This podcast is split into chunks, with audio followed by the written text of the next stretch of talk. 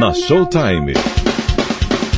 Evening News. Evening News. Evening News. Evening News. Evening News. Evening News. Apresentação: João Alckmin. E comigo no estúdio, Rogério Alcântara. Boa noite, Rogério. Boa noite, João. Boa noite a todos. Bom, nós vamos entrevistar a professora Daiane Fumio Tokojima Machado, que é graduada em Comunicação Social pela UNO Oeste, mestre em Divulgação Científica e Cultural pelo Laboratório de Estudos Avançados em Jornalismo da Unicamp cursa doutorado em Política Científica e Tecnologia no Departamento de Política Científica e Tecnologia da Unicamp, onde investiga desinformação sobre saúde com foco em vacinas e Covid-19.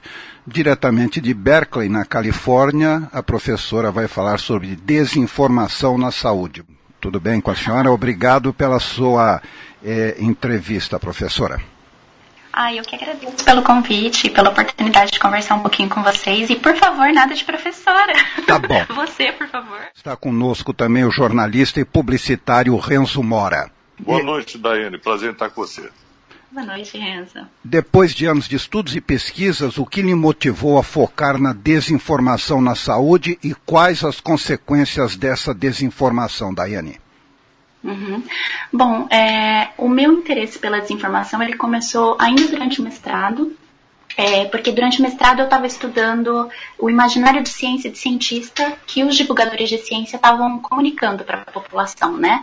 E aí, é, analisando canais do YouTube, né, eu comecei a perceber que tinham uns canais assim que já estavam espalhando umas desinformações bem estranhas, né? Então eu já encontrei os terraplanistas naquela época, comecei a encontrar o pessoal que atacava as vacinas e aí eu decidi focar é, em desinformação durante o meu doutorado, né? Que eu estou fazendo agora e assim existem desinformações de todo tipo e elas têm riscos muito diferentes, né?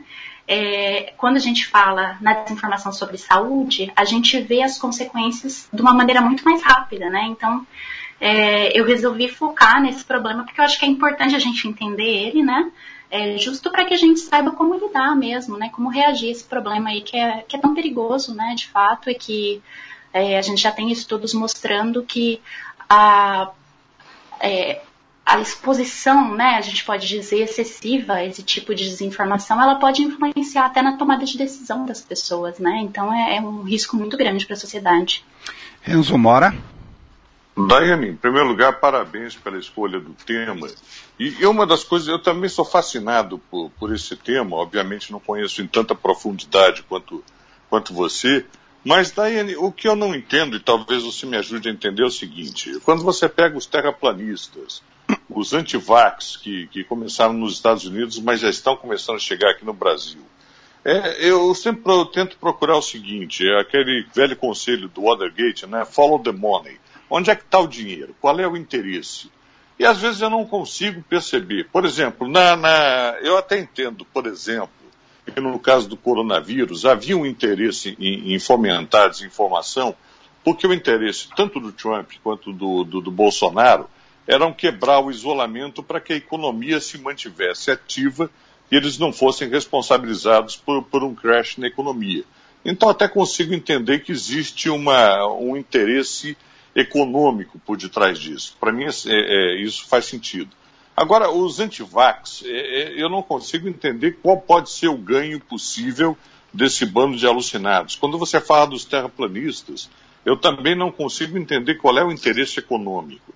E daí você pode me ajudar dizendo o seguinte: nós estamos vendo um fenômeno de burrice ou um interesse comercial que eu é que estou sendo burro e não estou conseguindo enxergar daí. Por favor. Ah, bom, uma pergunta muito curiosa, né, Renzo? Porque, bom, vamos pensar aqui no, no movimento anti-vacinação primeiro, né? Então, é, com as pesquisas sobre esse tema, a gente já consegue dizer que os principais interesses estão dentro do dinheiro mesmo, que nem você falou, né? Então, existe uma relação muito próxima entre a desinformação sobre vacina e a venda de produtos e serviços de saúde alternativa, por exemplo, né? Então, várias pesquisas já vêm mostrando isso. É, também tem a questão do prestígio, né? Então, muita gente quer ficar famosa, né? Dentro desses movimentos. E aí, essa galera aprende a ganhar a vida e com a fama, né? Que ela cria dentro desses espaços. E aí tem a questão também de que existe uma ideia meio antissistema. Então, o pessoal que desinforma, é, ele não é contra só as vacinas, né? Ele é contra a imprensa, ele é contra as universidades, é contra os órgãos oficiais de saúde, ataca os institutos de pesquisa, né? Então, é, o que, que, eles fazem? Né? Eles fazem esses ataques todos que é para se promover, né? uma tentativa de ocupar esse lugar de confiança é, perante a população. Né? Então, é, eu acho que quando a gente pensa em terraplanismo também, a gente não consegue ver exatamente de onde vem o dinheiro, né? embora ele exista, mas a gente sabe que, é, no fundo, no fundo, existe essa ideia do antissistema. Então, eu, eu eu não confio em, em nada que está aí, né? Eu não quero que a minha audiência confie em nada que está aí também nos, nas instituições oficiais, é porque agora eu me posiciono, né, como a única fonte que deveria ser ouvida né, já que agora eu tenho espaço e eu posso falar na internet, tem gente que consegue me ouvir, então é só eu sou confiável, né? Então é mais ou menos por aí que a gente que a gente tem notado, né?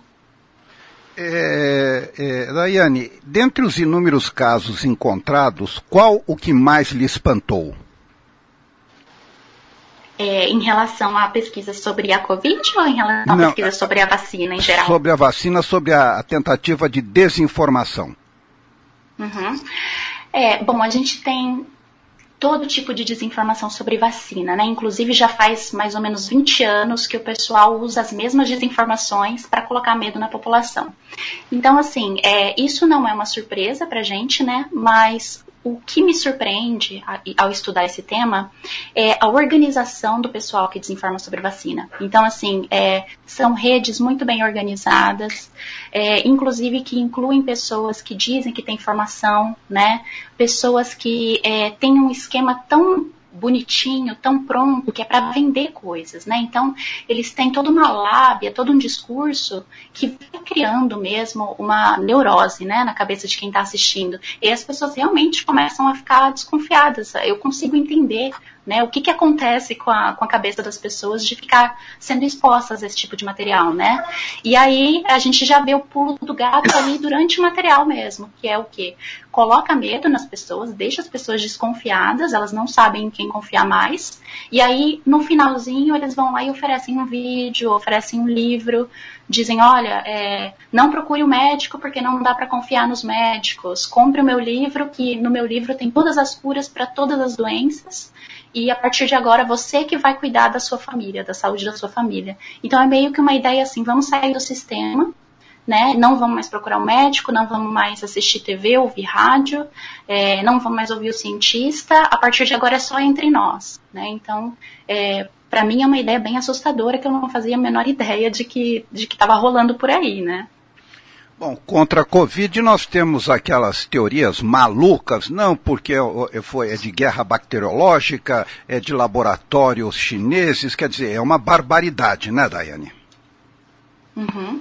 É, em relação à Covid, assim, a gente tem notado que a desinformação está vindo em ondas, né? Então tem a ver é, com os acontecimentos e com esses momentos muito diferentes da pandemia, né? Então, lá no comecinho, quando a gente ainda não tinha caso de Covid no Brasil, é, a gente tinha principal, principalmente desinformação falando sobre a origem do vírus, né? Então, o que é esse vírus? Esse vírus foi criado em laboratório, né? Quem foi que criou e coisas assim, né? Além das, das receitinhas, né? Para tentar prevenir a doença é, nada com base científica no caso, né? E aí logo depois que os casos começam a surgir no Brasil, a gente vê que os boatos começaram a focar na minimização, na negação da doença, né? Então eram ataques a medidas de prevenção, como isolamento, uso de máscara, é, teoria da conspiração, negando o número de casos e de mortes da Covid, né?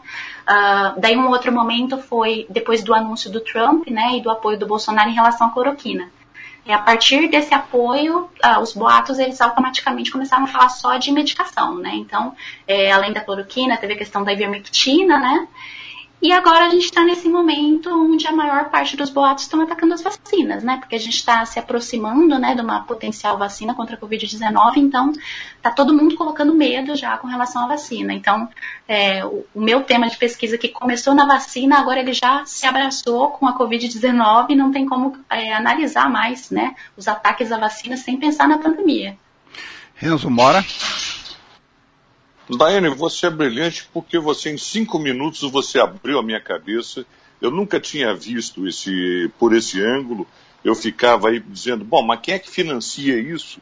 E você, em cinco minutos, você me abriu os olhos para um fato é, é, que era evidente, mas que eu nunca consegui perceber. O importante não é ganhar dinheiro. O importante é você tirar o crédito da mídia internacional e trazer, da, da, da mídia tradicional, perdão, não da internacional, e trazer o crédito para você. Ou seja, você é o possuidor da, da, da verdade única e você, com isso, consegue desacreditar as mídias tradicionais e com isso você pode impingir qualquer mentira, qualquer bobagem. Então, brilhante você conseguiu me explicar. Eu lembro que o movimento anti-vax, ele começou, e isso sempre me assustou muito. Houve um médico que fez um estudo, esse estudo foi totalmente desacreditado, no qual se estabelecia uma correlação entre vacinação e aumento de autismo. Então ele fazia uma, uma curva que, que possuía uma aderência, ou seja, na medida em que crescia a vacinação, cresciam os casos de autismo. Essa, essa, essa publicação, obviamente, foi, foi criticada e o próprio autor, me parece que voltou atrás, disse: olha, fiz bobagem, a correlação não existe. Mas eu lembro, por exemplo, no programa da Oprah, que você está nos Estados Unidos, você sabe o poder que isso tem aqui no Brasil. Acho que a gente não tem nada equivalente ao programa da Oprah. É, ela recebendo a mulher do Jim Carrey, que era uma coelhinha da Playboy, falando contra a vacinação. Então eu falava, peraí, de um lado você tem toda a comunidade científica, do outro lado você tem uma coelhinha da Playboy. eu não conseguia ver, ô Daiane, onde é que estava o equilíbrio. Porra, quem é que ouve uma coelhinha da Playboy quando toda a comunidade médica diz a vacina é importante? Daí você traz isso também, quer dizer, essas pessoas, essa, essa moça, é, ela com isso ela conseguiu uma projeção que ela como atriz, é, é, como esposa do Jim Carrey, como, enfim, como protagonista em Hollywood, ela nunca conseguiu. Mas de repente ela conseguiu ser ouvida. Então você tem aí o descrédito da mídia tradicional e a oportunidade para algumas figuras medíocres começarem a ganhar espaço na mídia. Então, brilhante, você, você quebrou o código e agora eu entendo o que é está acontecendo. E agora, já que a gente está falando em vacina, Daiane, vou te fazer uma pergunta mais complicada. Qual é a vacina contra a desinformação? Como é que a gente se vacina contra o, o, as fake news, contra esse descrédito da mídia tradicional? Você já conseguiu encontrar uma vacina para essa doença ou não? Olha, Renzo, primeiramente, obrigada, tá? Você é muito gentil. De jeito nenhum, você é brilhante. Vamos tirar isso da frente. Eu não sou gentil, você é brilhante. Isso posto, vamos continuar a conversa. Ai, obrigada. É, bom, é, acho que você vai até achar engraçado, mas é, quando a gente pensa em vacina para desinformação, é, o pessoal está usando muito uma metáfora, né, que é, é, o nome é inoculação, né, é de fato vacina. então, o que é essa estratégia de inoculação? O Bolsonaro, como você está no Brasil, deixa eu só te avisar, o Bolsonaro usa inalação. Ah. Perdão, eu, eu juro para você, não é mentira. É que você não deve estar lendo jornais brasileiros, mas juro para você, se você procurar no Google, ele usa inalação. Perdão Nossa. pelo parênteses, por favor, espero não ter te interrompido. Sem problema, essa eu não conhecia ainda. É... Lamento te informar. As é, coisas aqui estão piores do que você imagina. Sim, sim, eu imagino. É, bom, agora com relação a essa estratégia, né, que o pessoal chama de inoculação, ela é basicamente o quê? É a gente alertar as pessoas né, do risco iminente de elas terem contato com uma determinada desinformação. Então, é, o que, que, a gente faz é expor as pessoas a doses seguras né, de desinformação, doses muito pequenininhas. Então, a gente vai mostrando né, o que, que é uma desinformação, é, quem que pode estar por trás dessa desinformação, o que, que essa pessoa tem a ganhar, a cara que essa desinformação tem, né, o apelo, como é que ela faz para passar a perna em você sem que você preste atenção. Né? Então, é, isso vem muito pela questão da educação midiática mesmo, né? Porque eu estava até ouvindo a entrevista da Letícia, né, que ela estava falando com vocês também, e ela citou essa questão, né, que passa pela educação. É, cada vez mais o que a gente vê nas pesquisas é isso, que é, não adianta a gente só ficar é, corrigindo, né, aquele material que circulou tanto, que já colocou medo nas pessoas, né, já fez elas tomarem às vezes umas decisões meio uh, impensadas, né, e enfim, a gente tem que realmente prevenir, né, então preparando as pessoas para lidar com esse problema é, pode ser uma maneira de, de, de prevenir, de, de protegê-las mesmo, de fato, né? Porque a desinformação, ela tá aí, ela não vai embora, né, gente? Ela vai mudando de cara, mas ela vai continuar circulando mesmo, né? Até porque não é uma coisa nova, né? A desinformação já está aí faz tempo, né? Era o, era o famoso boato, né? Que a gente escutava antigamente. Então, a diferença hoje é o quanto que isso consegue circular e a velocidade com a qual circula, né? É, Daiane, o Célio Ricardo Bedac manda aqui, é, boa noite, estou trabalhando em minha tese na área de saúde é, sobre o impacto psicológico da pandemia nas equipes hospitalares. E a senhora acredita que a pandemia vai deixar traumas nas equipes de saúde? Dentre elas, qual o principal sintoma a senhora acredita que vai perdurar mais nas equipes de médicos e enfermagens? Uhum. É, boa noite, Célio. Obrigado pela pergunta. É, bom, eu não sou especialista é, nesse tema especificamente, né? Mas o que a gente vê é que esse tem sido um momento é, traumático, não só por causa dos atendimentos, né? Por todos os horrores, né? Que esse pessoal é, tem acompanhado e tem superado, né? É, mas também a, própria questão da descrença, né? Então, tem muita gente que está trabalhando na linha de frente e que está sofrendo ataques por causa de desinformação, né? Então, eu acho que é, tem um risco muito grande de esse pessoal é, sair é, até que é, desanimado mesmo, né? Com porque antigamente, né, as, as, pesquisas de percepção pública, né, da ciência, da medicina, elas mostram que o Brasil, né, o brasileiro, ele confia muito nos médicos e nos cientistas, né? Esses costumam ser os, os profissionais assim mais confiáveis. E aí nesse momento de pandemia a gente viu uma coisa muito louca, que foi não só cientistas sendo atacados, mas profissionais da saúde sendo atacados também, né? Então, é, médicos sendo ameaçados porque não queriam prescrever uma determinada droga para tratar de covid, né? Pessoas apanhando. Então, eu acho que com certeza, né? É um problema muito grande que a gente criou e, e vai ser difícil mesmo a gente reverter é, esse quadro, né? Eu espero que a gente consiga. É, eu não sei se você estava no Brasil à época, mas nós chegamos ao cúmulo de pessoas se afastarem ou não, quiser, não queriam que entrassem nos transportes coletivos enfermeiras, enfermeiros, médicos, ou seja lá quem for que estivesse vestido de branco. Isso foi uma barbaridade que ocorreu aqui. Renzo Mora. O professora, o que eu vejo é isso, quer dizer, como é que você vê a situação nos Estados Unidos e no Brasil? É, nós tivemos durante algum tempo a ilusão de que a internet iria democratizar o acesso à informação. E é contrário à nossa, nossa ingenuidade, a gente vê que ela está democratizando o acesso à desinformação. A gente sabe que o Trump ele acumula um número de mentiras nos seus pronunciamentos que já chegou segundo a última contagem que eu vi, é alguma coisa com 10 mil. E as pessoas parecem que sabem que ele mente, mas dizem, ah, quando o político mente, parece que ele tem um passe livre para mentir. Onde é que a senhora vê, onde é que, perdão, Daiane, é, é o hábito, onde é que você vê a situação pior? Aí onde você está, nos Estados Unidos ou aqui no Brasil, de onde você saiu? Olha, eu acho que a gente vive situações muito parecidas, viu? É, aqui as coisas não estão melhorando, eu acho que elas estão ficando um pouquinho até mais, mais polarizadas, assim, por causa das eleições, né? Então, é, a gente está vendo outros tipos de desinformação agora voltados para as eleições, né? Então tem muita teoria da conspiração relacionada ao Trump e teoria da conspiração é uma muleta muito, mas muito eficiente para o pessoal usar na política, porque é, é essa ideia que eu falei da neurose, né? Então a gente não confia em mais nada, não confia mais em ninguém, a gente vai confiar em quem? No nosso Salvador, né? Então é, essas teorias especificamente, né, o que, que elas fazem é promover o Trump como essa pessoa que foi enviada, né, por uma por uma força aí que, que vai vir para colocar ordem no mundo, para acabar com o sofrimento, enfim, umas ideias assim que são muito assim é, parecidas com uma coisa de ficção, sabe? Que a gente ouve assim, se você não está acostumado a ouvir,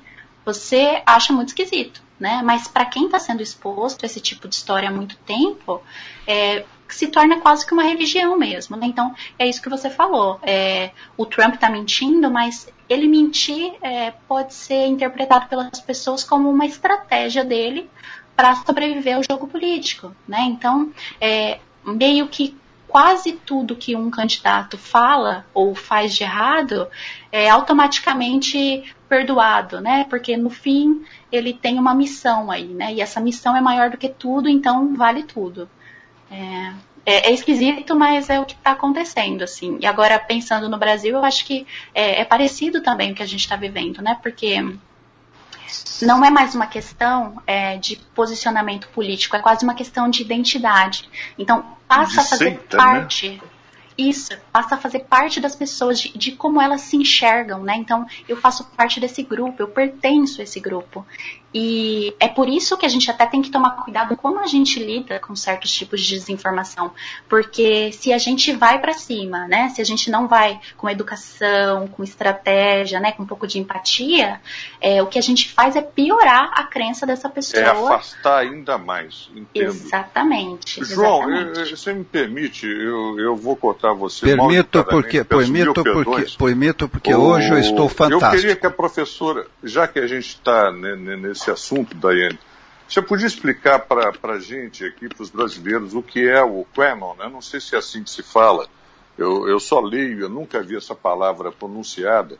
Essa ideia que você eh, trouxe de que o, Trump ele está agindo subterraneamente, subrepticiamente para salvar as crianças que os democratas estão transformando em escravas sexuais. É uma história tão louca que eu acho que se você não contar, as pessoas não vão acreditar. Você, você tem informações sobre isso? Você pode nos esclarecer um pouco sobre o que, que é essa maluquice? Porque acho que no Brasil a gente ainda não chegou a ter nada parecido com essa, essa teoria louca. Uhum.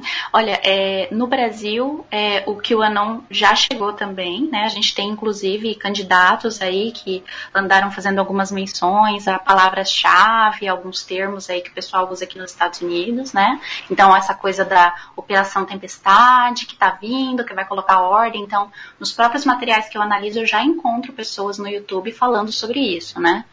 É, mas, enfim, QAnon é um, uma ideia né, de que existe um agente infiltrado dentro do governo, né, que já faz alguns anos tem acesso exclusivo a certas informações.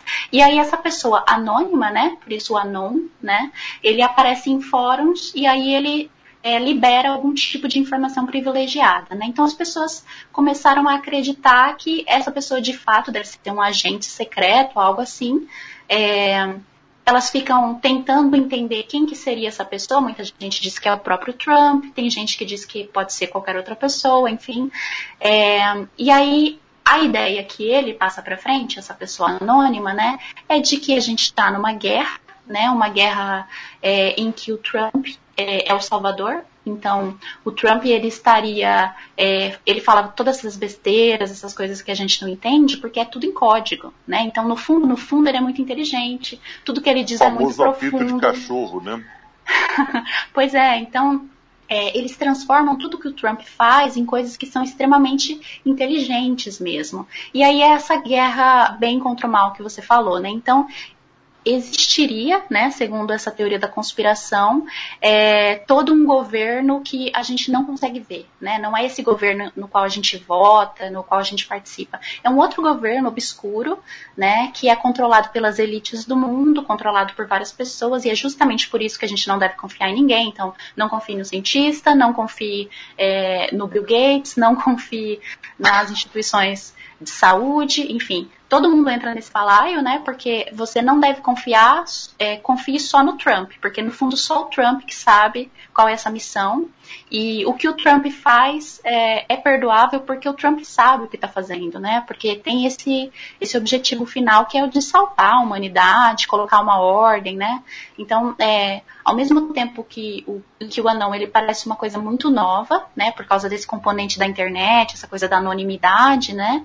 É, ele se junta com outras teorias da conspiração, né? Que é essa ideia do arrebatamento mesmo, que o mundo tem tanta coisa ruim que daqui a pouco vai aparecer alguém, algum salvador, né? Isso pode ser um planeta aí, né? É dentro das teorias da conspiração tem gente que fala num tal de Nibiru, né? Um planeta que, que vai passar e que vai é, resetar a Terra, né? E aí tudo vai ficar bom. É, tem gente que vai falar que é um Messias que vai vir do céu. Tem gente que vai falar que é o Trump. Né? Então é, é sempre essa ideia de que o mundo está mal, mas o, o grande dia se aproxima. E se você andar na linha, você vai ser salvo, né? Uma ideia muito religiosa até. E eu sempre pensei que o autor de Arquivo X fosse louco, viu? Loucos são esses. Olha, quais os objetivos mais comuns entre os desinformadores que você monitora, Daiane?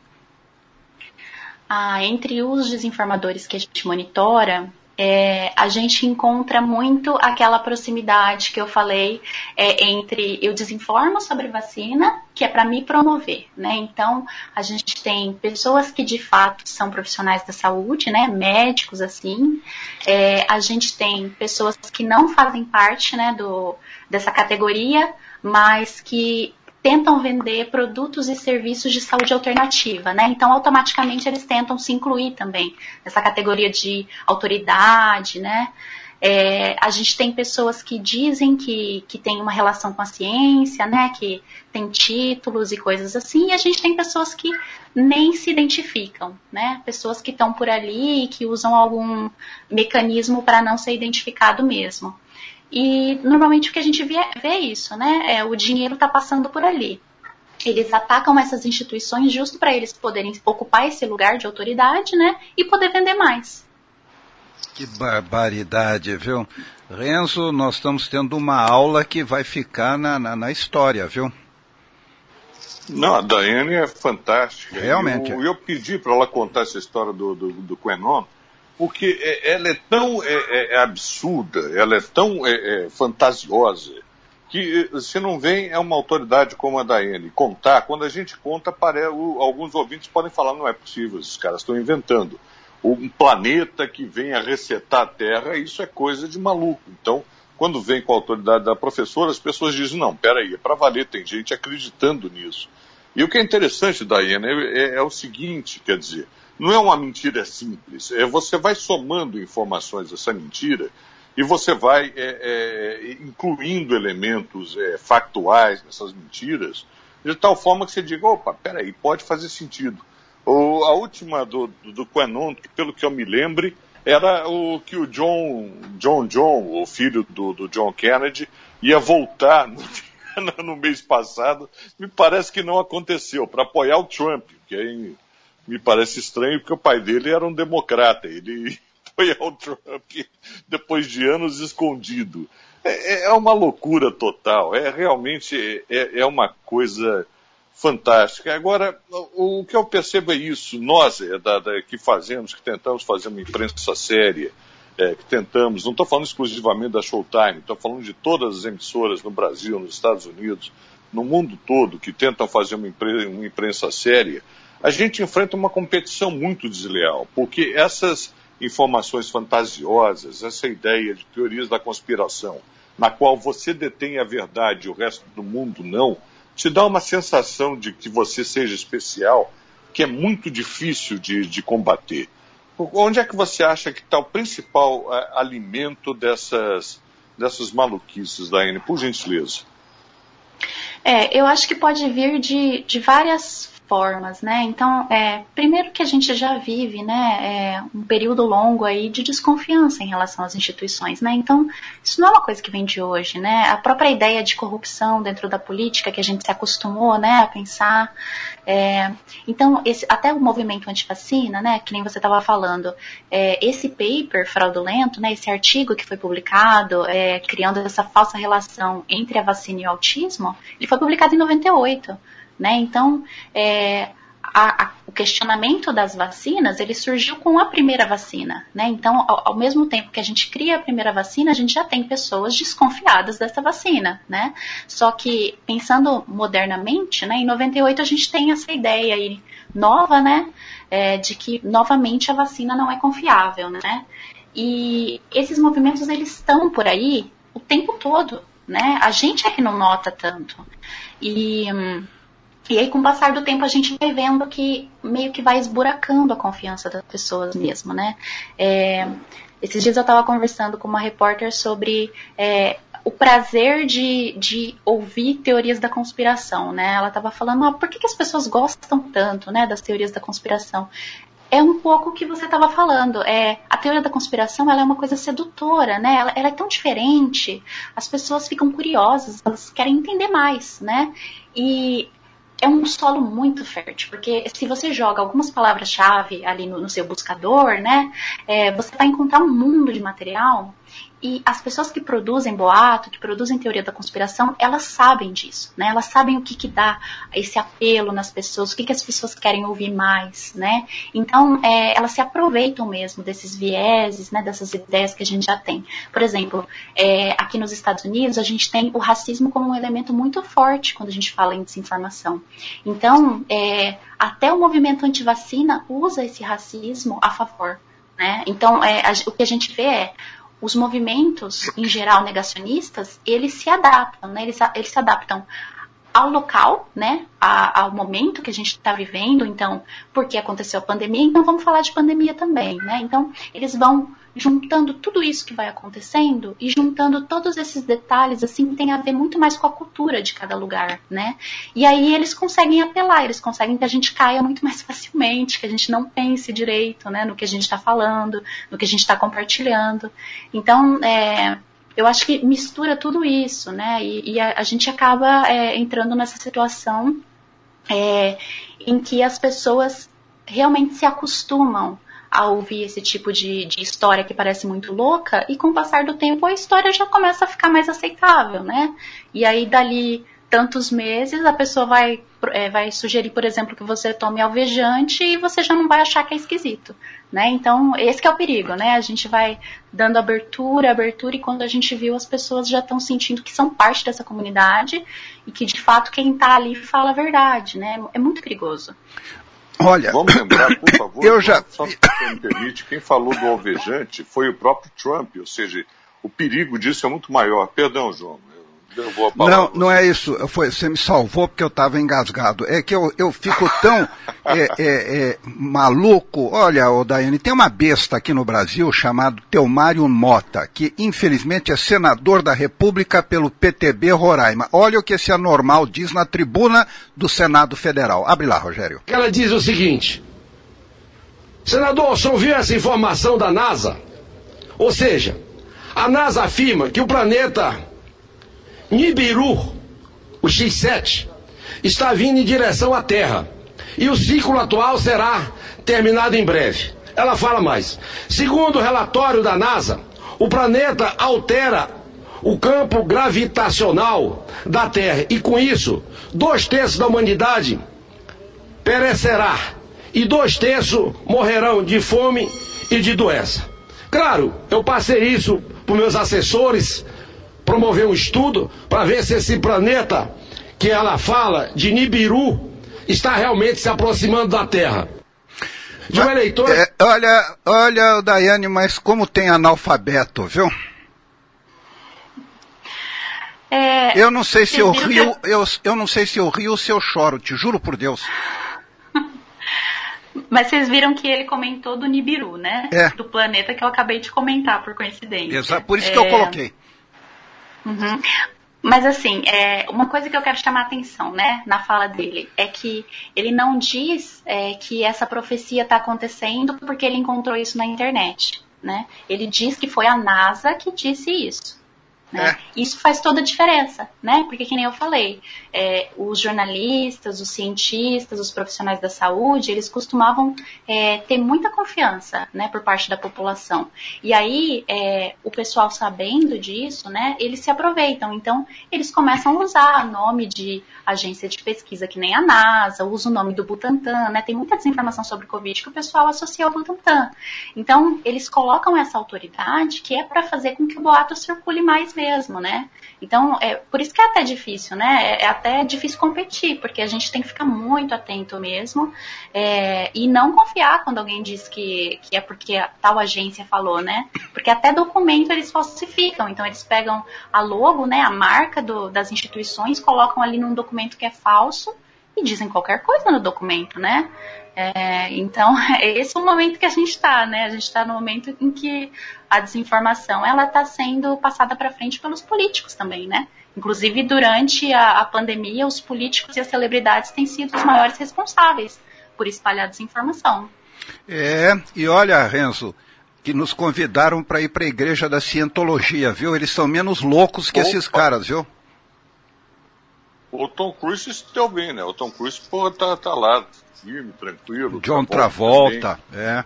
Daiane, o... a gente está falando sobre o dog whistle, o, o apito de cachorro, que é, é o seguinte, para quem não, não, não, conhece, ele é um som que só é ouvido pelos cachorros, ou seja, eles são essas palavras-chave que você disse, que são percebidas seletivamente por esses teóricos da conspiração.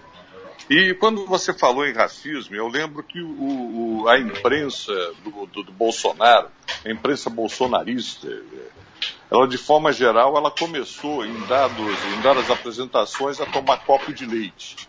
E a gente sabe que o copo de leite, a gente sabe que é aquele sapinho verde, a gente sabe que tudo isso são, é, é, são palavras cifradas do, dos supremacistas brancos.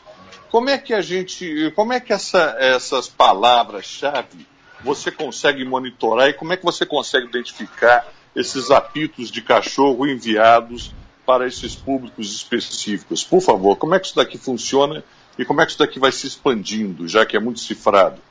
Uhum. É, isso é um, um, problema muito grande, tanto para quem estuda desinformação, né, quanto para as próprias plataformas que estão encarregadas de combater a desinformação. Né? Elas não estão encarregadas, né, mas elas estão sendo cobradas cada vez mais para pro, tomar providências, né, para fazer alguma coisa. Então, é, o que a gente tem visto, né? A gente tem visto que cada vez mais o pessoal é, adapta né, aquilo que diz na internet. Então, é, certas palavras já não são mais permitidas, já que as plataformas começaram a, a monitorar elas. Né? Então, por exemplo, na minha pesquisa, é, eu tenho visto que o pessoal evita ao máximo dizer Covid, ou coronavírus, ou pandemia, porque senão eles vão ter os vídeos desmonetizados, né? Então eles vão parar de lucrar com esse material. E aí lá no meio eles mostram é, imagens, né, com, com, a palavrinha coronavírus escrita. É, tem alguns que dão termos racistas, né, para falar da Covid. Então é, eu tenho produtores de conteúdo que usam o termo Xing Ling, quando eles têm que falar coronavírus.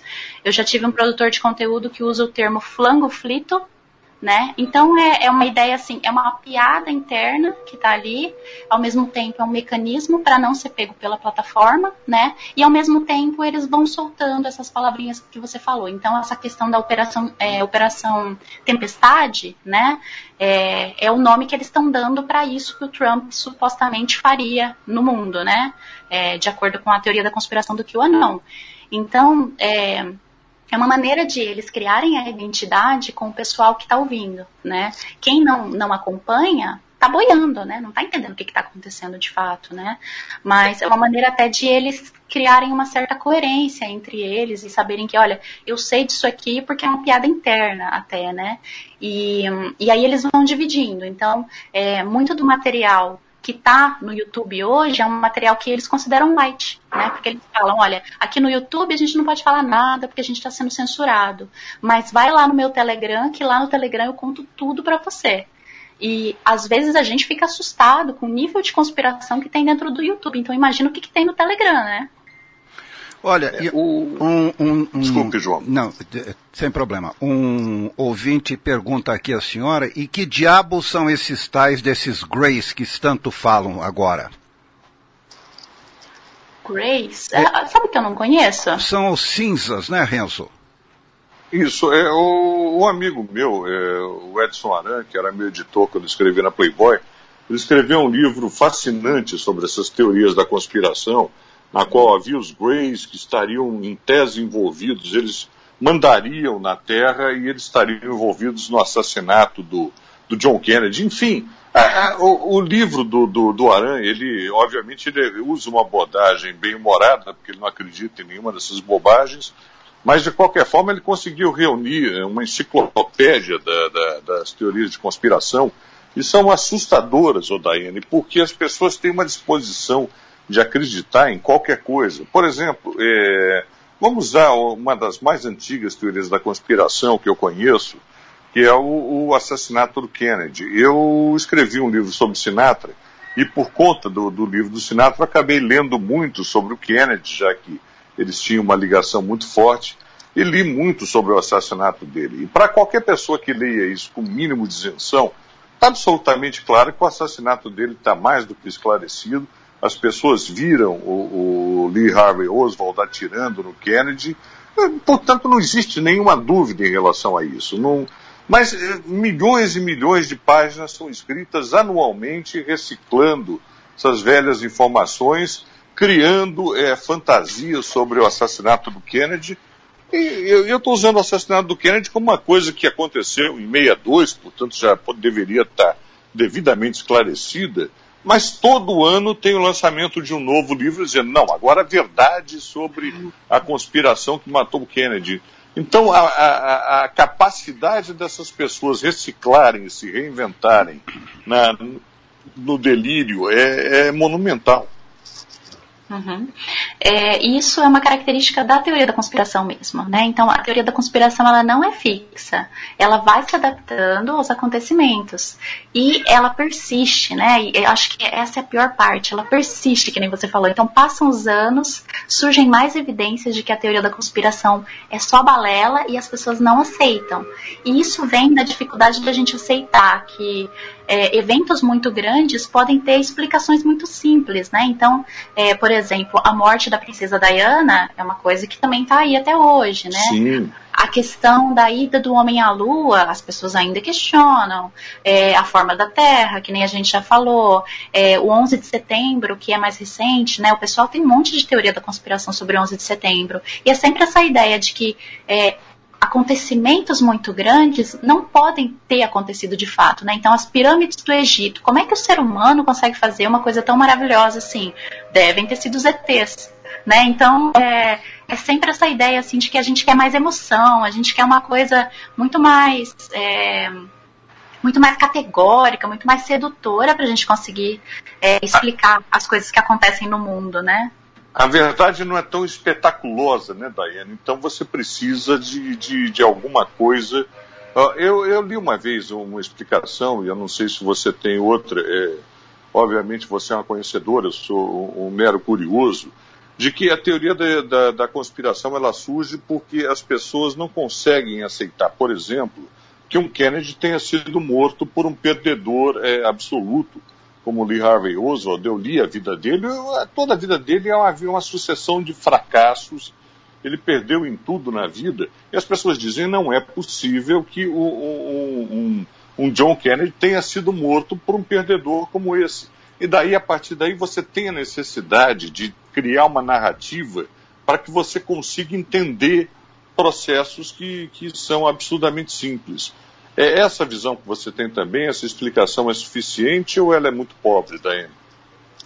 É, não, essa é uma explicação é, bem parecida mesmo, né, com o que a gente tem notado nas próprias pesquisas. É, é, é como eu comentei, né, brevemente, é essa ideia de que é, não pode ser só isso, né? Então, uhum. Quem produz teoria da conspiração, quem produz desinformação, é, quer apelar mesmo para as nossas emoções, quer apelar para a nossa curiosidade.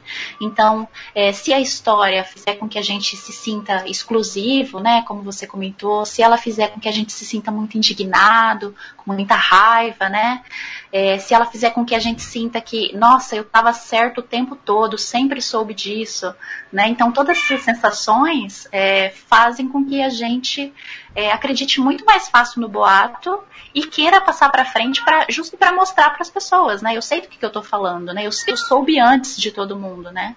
Então, Ninguém é... à minha volta acreditava e eu estava certo desde o início, né? Exatamente. Isso é uma coisa, inclusive, que os teóricos da conspiração reclamam bastante, né? Eles falam, é, a gente aqui, a gente sabe a verdade, a gente está falando aqui entre nós, é, mas infelizmente os nossos familiares e amigos, eles acham que a gente é louco, né? E, mas a gente sabe a verdade. E quando o dia chegar, eles vão se arrepender, né? Porque eles a gente, vão se ajoelhar aos nossos pés para dizer vocês tinham razão e nós fomos enganados. É uma loucura daí. Exatamente, exatamente. É a, a ideia do vocês têm que acordar, você tem que abrir os olhos, né? E aí o, o tal do abrir os olhos é para começar a ligar eventos, ligar acontecimentos que não, não, não se ligam, né? Que não tem relação um com o outro, né? Mas que é tão fantástico que o pessoal acaba assimilando mais fácil, né?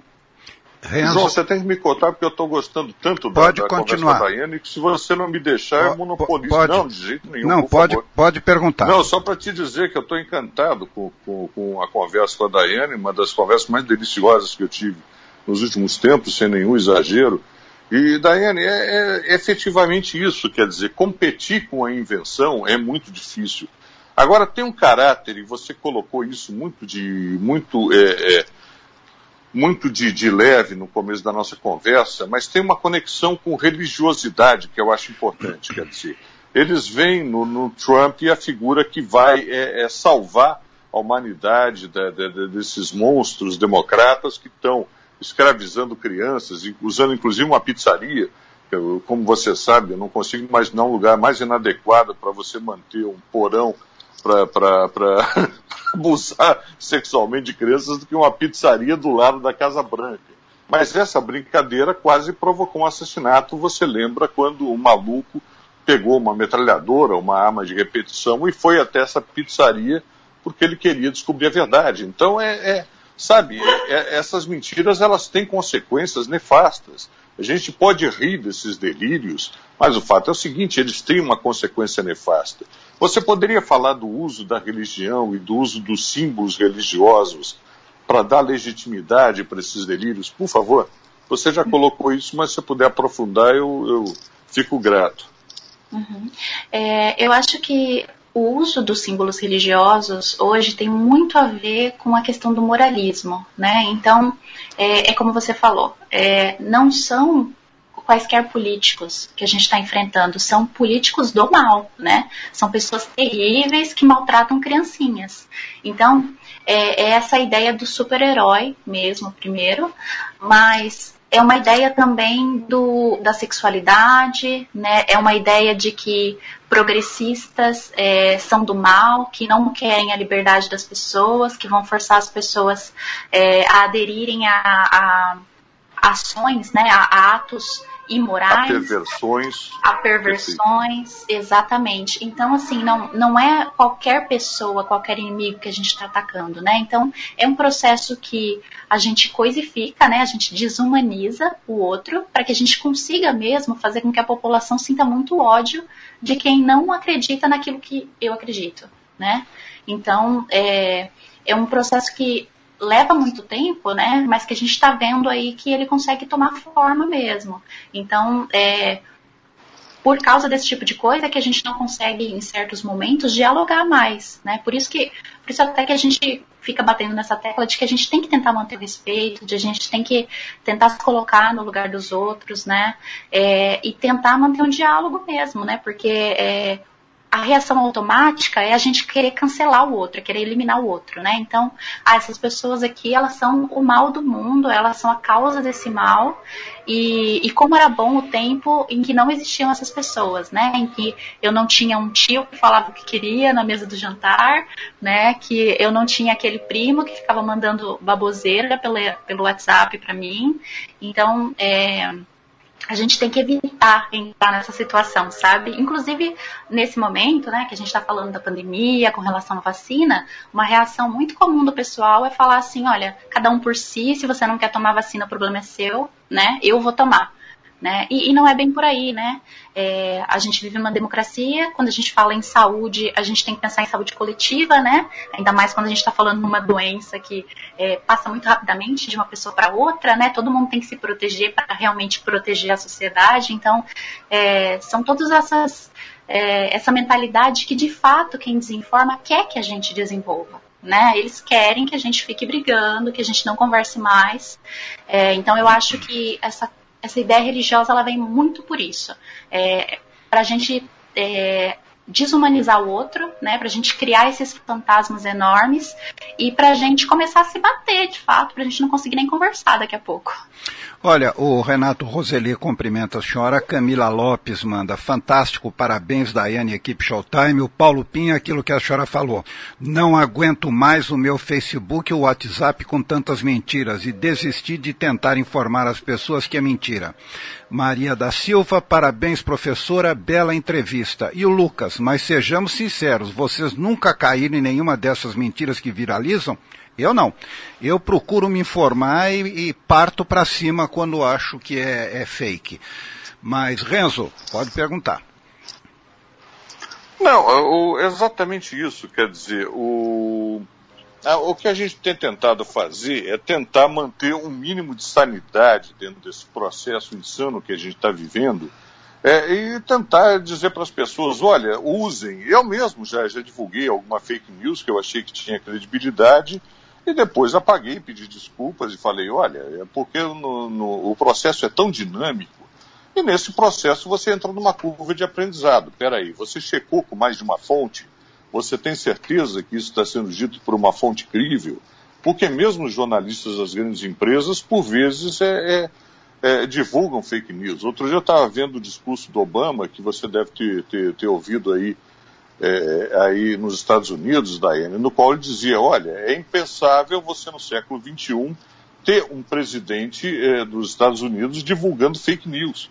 Ele, inclusive, ele divulgou uma informação de um site humorístico como se fosse verdadeira. Então é, é, é, muito complicado. Agora, o Daiane, eu quero me pegar na questão do diálogo, que é fundamental.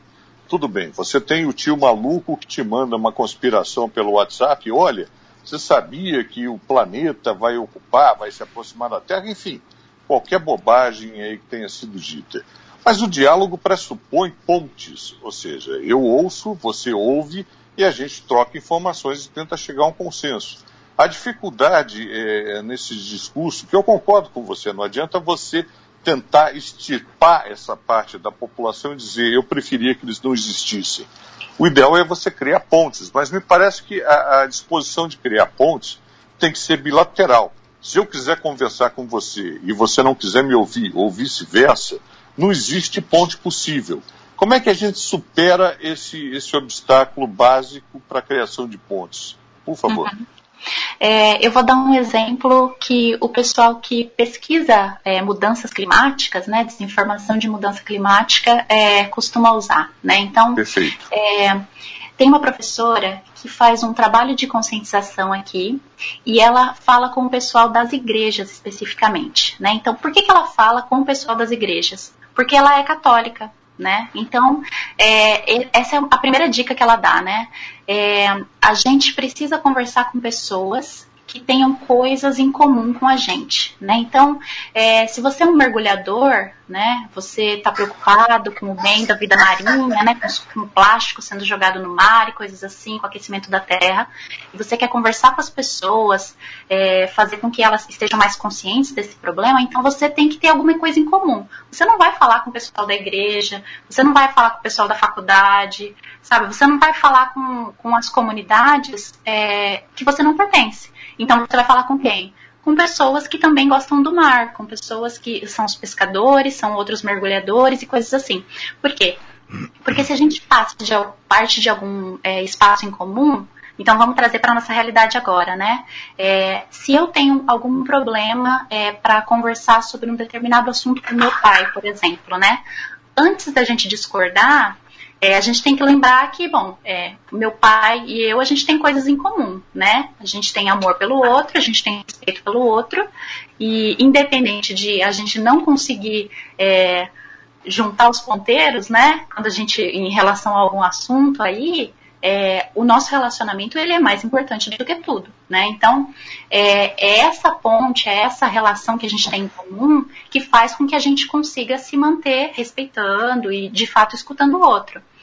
E, e, a gente tem que lembrar também que não adianta a gente tentar é, desmistificar, né, é, mostrar que a desinformação está errada em qualquer momento também, né, porque tem situações que realmente não vale a pena entrar em embate né? Então é, é natural a gente ficar cansado, né? Ainda mais com tudo isso que a gente está vivendo com a pandemia. É natural que tem dias que a gente não tenha paciência, né? A gente não tenha é, sanidade mesmo para passar por esse processo, né? Mas quando a gente estiver disponível, né? O ideal é que a gente verifique a informação, que às vezes é, as pessoas mandam pra gente, perguntam, falam, ah, será que isso é verdade, né? Então, é, vai lá, verifica, entra nos sites das agências de checagem, é, veja certinho, né, se, se a informação toda é verdadeira, se tem alguma coisa que é verdadeira ou falsa, porque isso também é uma técnica, né, para deixar a gente mais confuso, então misturar mentiras com coisas que são reais. E aí, depois de fazer esse processo, você vai falar com a pessoa separadamente, né, então não vai é, não vai chamar a atenção da pessoa na frente de todo mundo, né, porque isso vai piorar a situação também, aumentar a crença dela, talvez, né, na, naquela desinformação. E quando você chamar a pessoa de lado, né, só ela e você, é, conversar, dar espaço mesmo. Então, é, fulano, você acha que isso aqui é, é, é, verdade, mas onde que você encontrou isso daqui? Por que, que você está achando que isso aqui é verdade, né? E aí depois você vai e mostra o percurso que você fez, né, para tentar identificar se a informação era verdadeira ou não.